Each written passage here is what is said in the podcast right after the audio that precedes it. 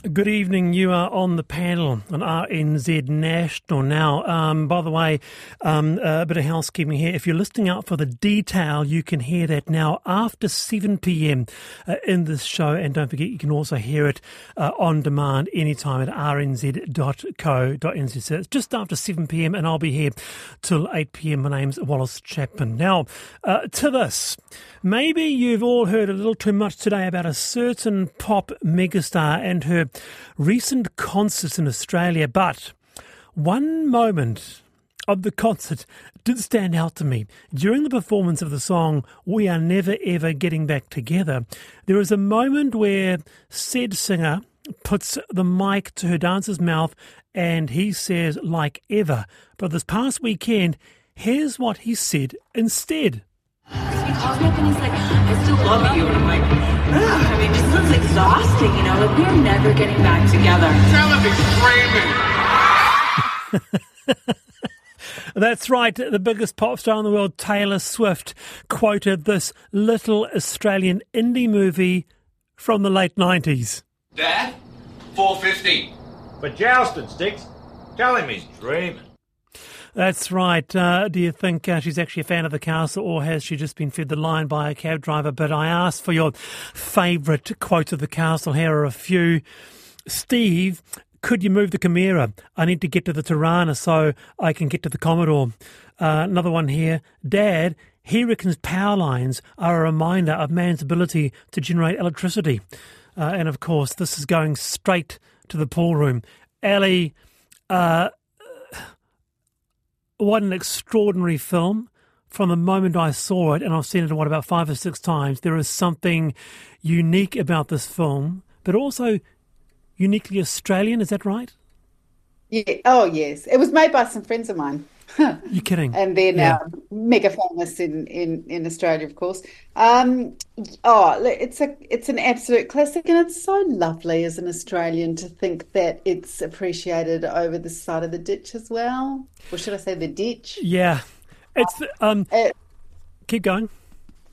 The other the other thing that Taylor Swift that you haven't mentioned that Taylor Swift did in her Sydney concert was um, perfectly recreate the word no in Australian. did you did you catch that? No, I didn't. She, she did it quite well. She's she she she said the word no in the Australian accent was her favourite word, and she pronounced it no, which is pretty spot on. Kind of no. That's amazing, isn't it? It's just amazing. Um, here's another one uh, the lawyer Dennis Denuto, Stephen. It's the vibe of it. It's the Constitution. It's Mabo. It's justice. It's law. It's the vibe. And no, that's it. It's the vibe. I rest my case. Uh, is there is there anything about Dennis Denuto that you, Stephen Franks, relate to uh, as a lawyer at Franks Ogilvy? Uh, kicking the the the uh, photocopier. photocopier.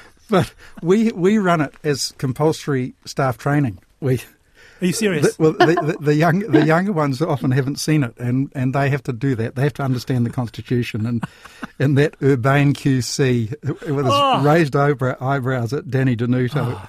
Oh. it is a wonderful movie. Part, partly because it's it's about class consciousness, yeah.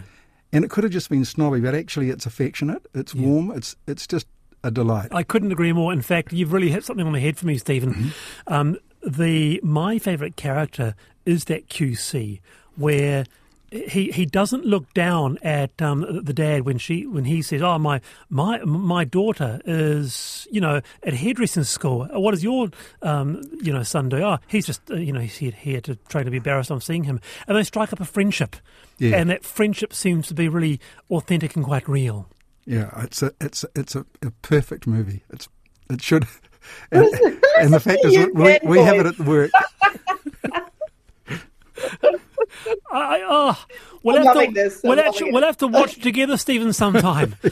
we'll have to invite you at our next staff training. I, no, um, um, do you actually use the cast for staff training? We do. We say to them because we often talk about it, and and ask them, and they haven't seen it. So we have an evening where we all get in there and we, we have the, the drinks and the nuts, and we sit and, and watch the whole of the castle. Le- legally, is there? Did the QC come in and do something quite different? He he went to the uh, the, the, Supreme Court of Australia and he said, "Look, you do, you, you, you're doing this wrong. This is not a house; it's a home." Look, it wouldn't stack up in terms right. of how the courts would actually approach it. I mean, there's elements of it, but it, it, the people are believable enough, and the the um, the sentiment is recognisable to almost any lawyer, and it's okay. it's perfect.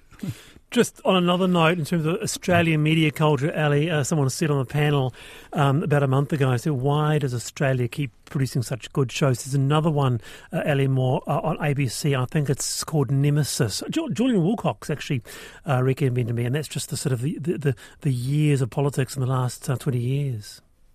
Well, I haven't uh, heard of that one. I'm scribbling it down Nemesis. as we speak. Mm. If we got time, I could run a little quiz for you on Australian slang.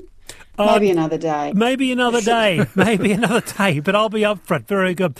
Uh, yeah, Pam Dunedin says, "Ah, the serenity from the castle." Uh, oh gosh. Can you? That's can probably you, my favourite quote. Can you feel the serenity? Uh, and my favourite one. What do you call this? Chicken.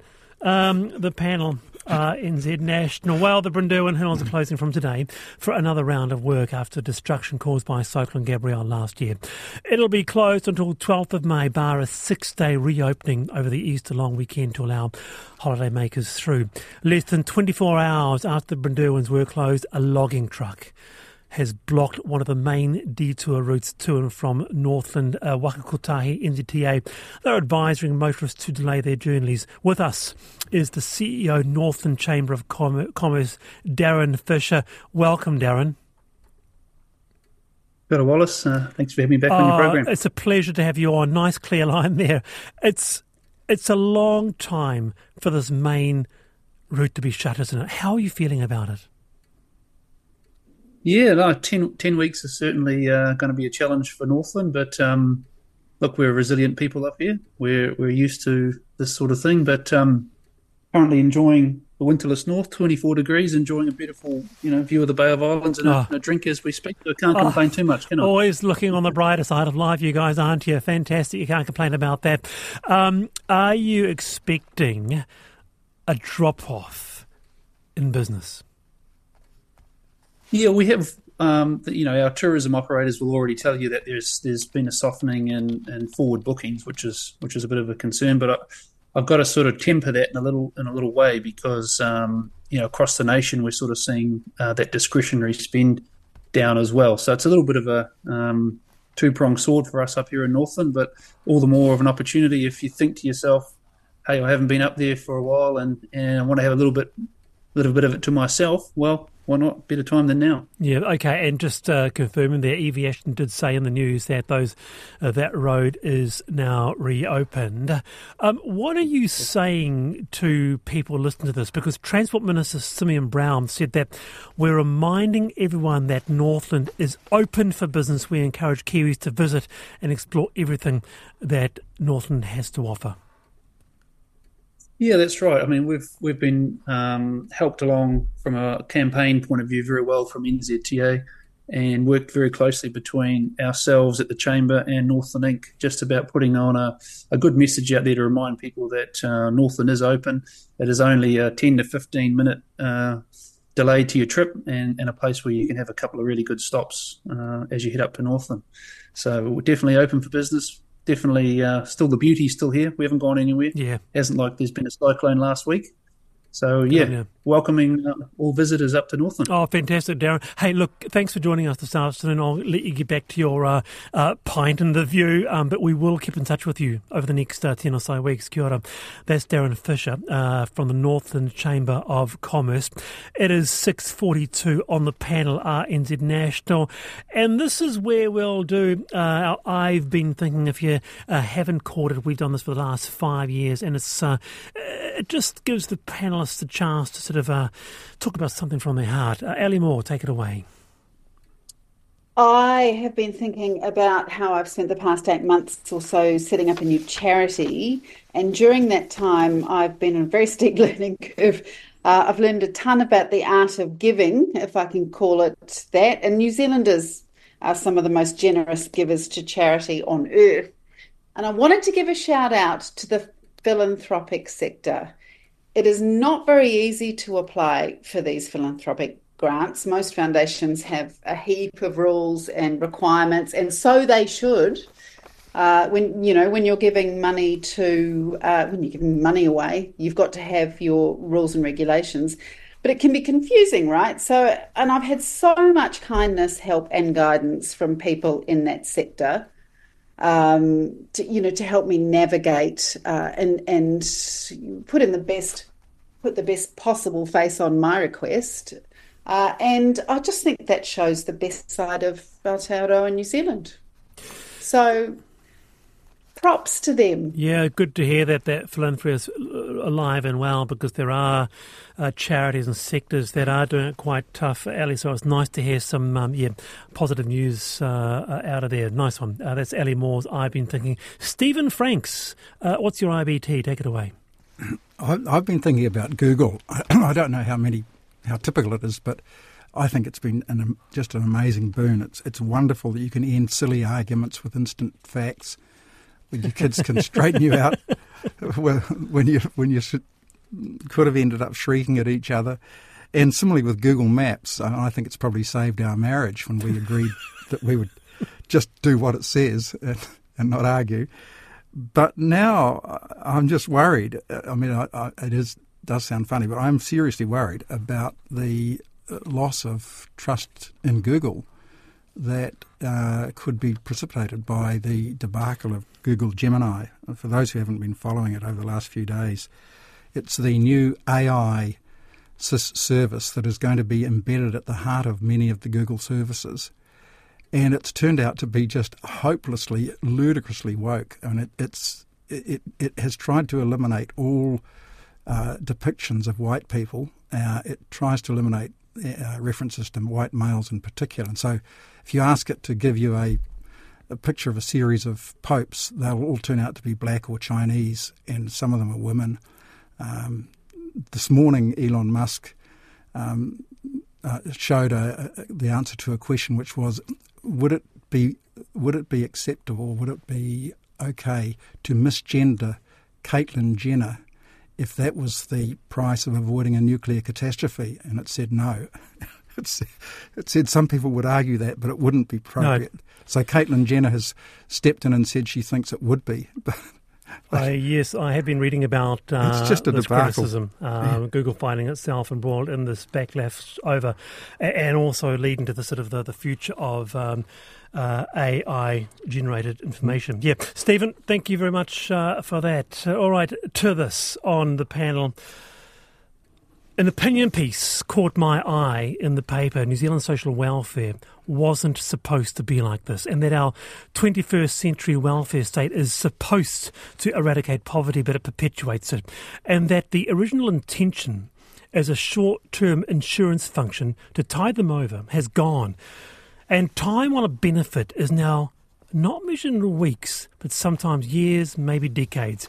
There are 190,000 people on the job seeker benefit, 67,000 more than six years ago. Is there another solution? Well, our next guest thinks so. He says, scrap the system, start again.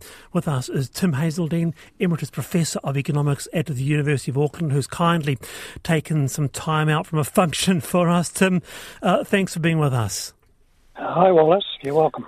New Zealand social welfare wasn't supposed to be like this. Can you explain a little of what you mean by that? Has the intent of the original social welfare system strayed from what it was originally meant for? Yeah, it, it certainly has drastically. Uh, it was meant to be a, um, a, so, uh, a sort of a safety net, a bouncy safety net. People might fall into it if they lost their job or had some other misfortune. They bounce back with a bit of help from the safety net and get on with their lives. Well, it's it's definitely lost its bounce. Um, as, as you said, there's people now living in it on, on benefits and nothing else for not just years but decades. And we're seeing the average time people expected to be on, projected to be on one of these main benefits now is way up about 14 years. and that's and it's going up every year. So that's that's not uh, a safety net. That's not uh, helping people out of misfortune. It's creating a whole way of life for several hundred thousand people. Okay, so let's cut straight to the chase uh, while we have time, and then I'll go straight to Ellie uh, and Stephen. You propose scrapping it, starting again, and doing a sort of universal basic income, say, for example, paying everyone $600 a fortnight? Yeah, be, that, that's right. That'd be a great idea. Ellie Moore, what do you make of this? No, I think it's a, I think it's a great idea. I've written about it before, uh, and it has other um, benefits. I know that um, Christopher Luxon last year was quoted saying that, that New Zealand uh, needs to raise its birth rate to, you know, replace us old people so that there's still a workforce when we retire and get too old and need help. Um, and the only thing that I could find that has worked uh, globally to raise birth rates is a UBI in a, um, I think it was a province of Ontario, Canada. Um, and, you know, once people know that they have that guaranteed income, it might not be enough to fund their entire family life, but it's enough to carry them um, it, it, makes a massive difference to all of their choices. And you can top up any time. Yeah. You can. You, it's, it's uh, as I understand it. Uh, Tim says it's a base level from which you can actually earn as much as you like. I understand um, the other proposal, Stephen Franks, is to propose scrapping the superannuation at the same time and paying every adult, including the likes of you, Stephen, who uh, wouldn't need it, six hundred bucks a fortnight. What do you think? I think um, if that was the replacement, uh, it, it, could be it could work because the people would just have to work. But the problem would be it'd be too harsh on the people who are genuinely unable to support themselves. Um, we've got these sort of Orwellian misuse of language. We talk about job seeker, but they stopped really enforcing the seeking bit of it many many years ago.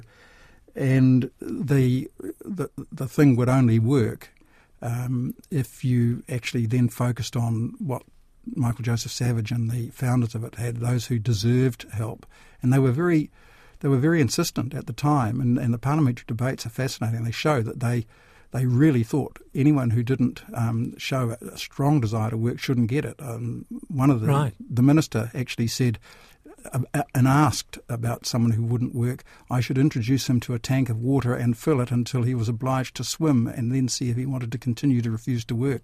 So the the the problem would be it wouldn't work unless we were determined to really make this a deserts based system okay. and not needs. All right. So it, it is a thought piece, Tim. There's no suggestion that is going to happen. Um, some people said a UBI could reduce some of the stigma of being on a benefit, but, but let me ask you whether or not this is simply money down the drain. Why should I pay, why should we collectively pay, say, Graham Hart, 600 bucks a fortnight? Well, how old's Graham Hart? If he's 65, he may be getting super anyway, so well, he will when he gets there. Um, I, I, don't think there's any. I don't think the stigma issue is, is a big deal. I, I, do think that in terms of the things you've been, your, you and your panel have been talking about this evening, crime and education, and I'll bring into this child poverty. If you want to talk about babies, babies who child poverty rate having gone up from 14% to 17% just last year, in the last year, that a UBI is ticks all those boxes. It would help people deal with those matters and have you know, better, more prosperous, law-abiding, well-educated families. Interesting, isn't it? Because this does come up. There's enough in it for it to recur, as Ali said, uh, internationally around the world as a as a policy. In fact, one of the parties uh, campaigning uh, consistently had it in their uh, in their manifesto. Tim, how, do, uh, how would you how would it fit with working for families? Because New Zealand's incredibly generous to families compared to most countries through the working for families thing. In fact, it's a, as you know, it's a an, yeah, a, a working trap. for families is a, is a, is a big thing, and it's popular, and it's about three billion dollars. I guess that the pure UBI is just something between the state and each citizen. It's like one person, one vote. One person, one UBI. And it leaves all the family stuff, including whether you can have babies or not, um, it leaves it, it doesn't deal with that at all. For Tim? better or for worse, it doesn't. Tim, very nice to have you here. Uh, I really appreciate your time this evening.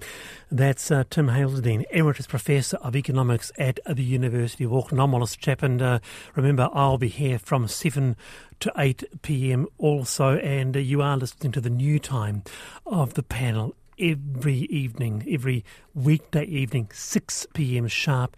Uh, this afternoon, this evening, we are with Ali Moore and Stephen Franks. Loving your feedback coming through, particularly about the castle. Jeremy says that's going straight to the pool room. Can you move the car so I can shift the car to get the car out? It needs research, says Jeremy.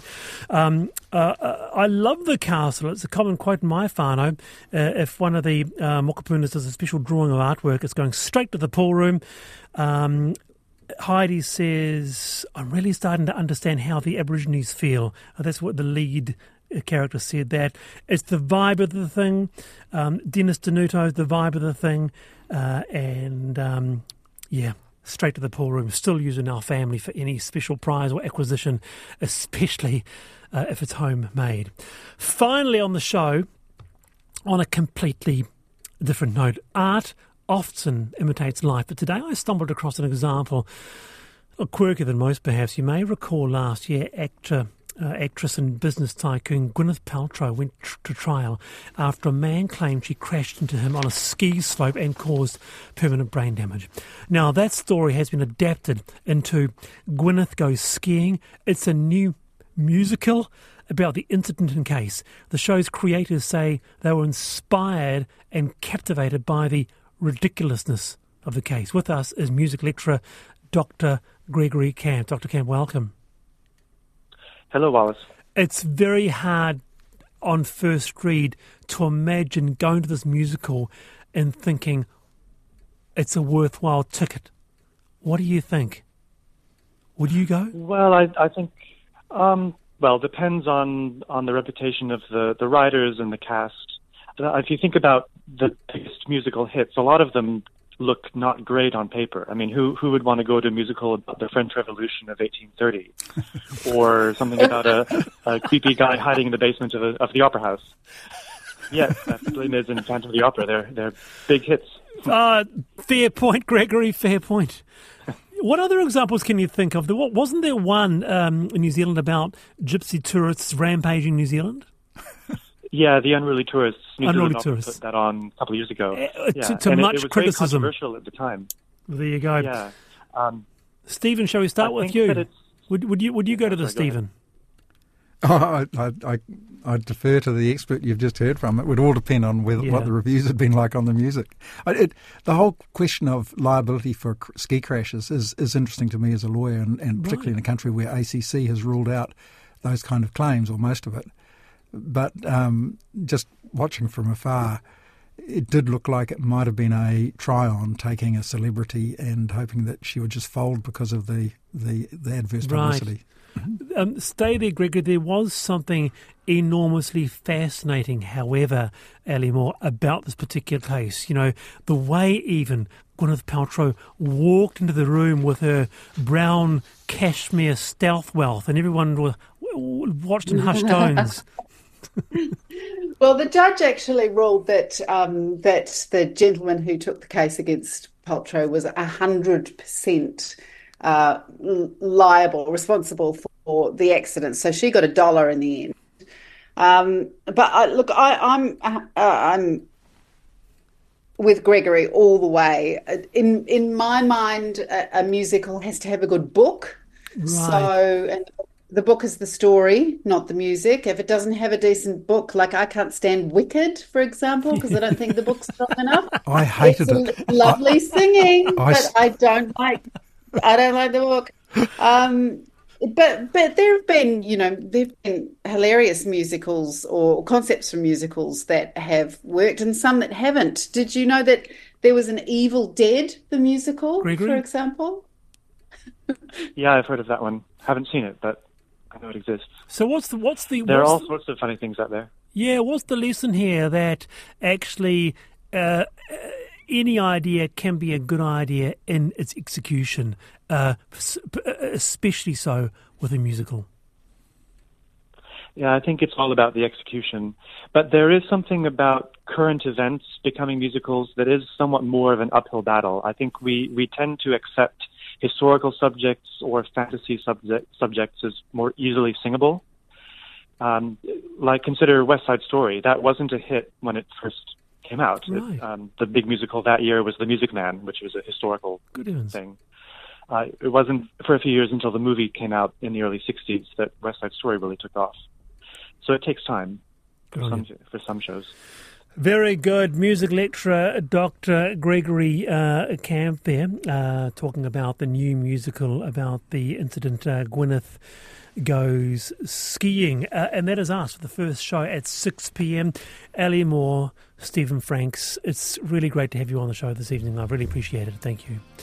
Pleasure. It was a Um, pleasure to be here for the first one. No, thank you. Thank you, Alex. Yeah, I'm Wallace Chapman. Stay with me. Uh, I'll be with you from 7 till 8 p.m. Oh, gosh. And it's a bit of Michael Bolton because it's his birthday today. Tired of ads barging into your favorite news podcasts? Good news. Ad-free listening is available on Amazon Music for all the music plus top podcasts included with your Prime membership. Stay up to date on everything newsworthy by downloading the Amazon Music app for free or go to amazon.com slash news ad free. That's amazon.com slash news ad free to catch up on the latest episodes without the ads.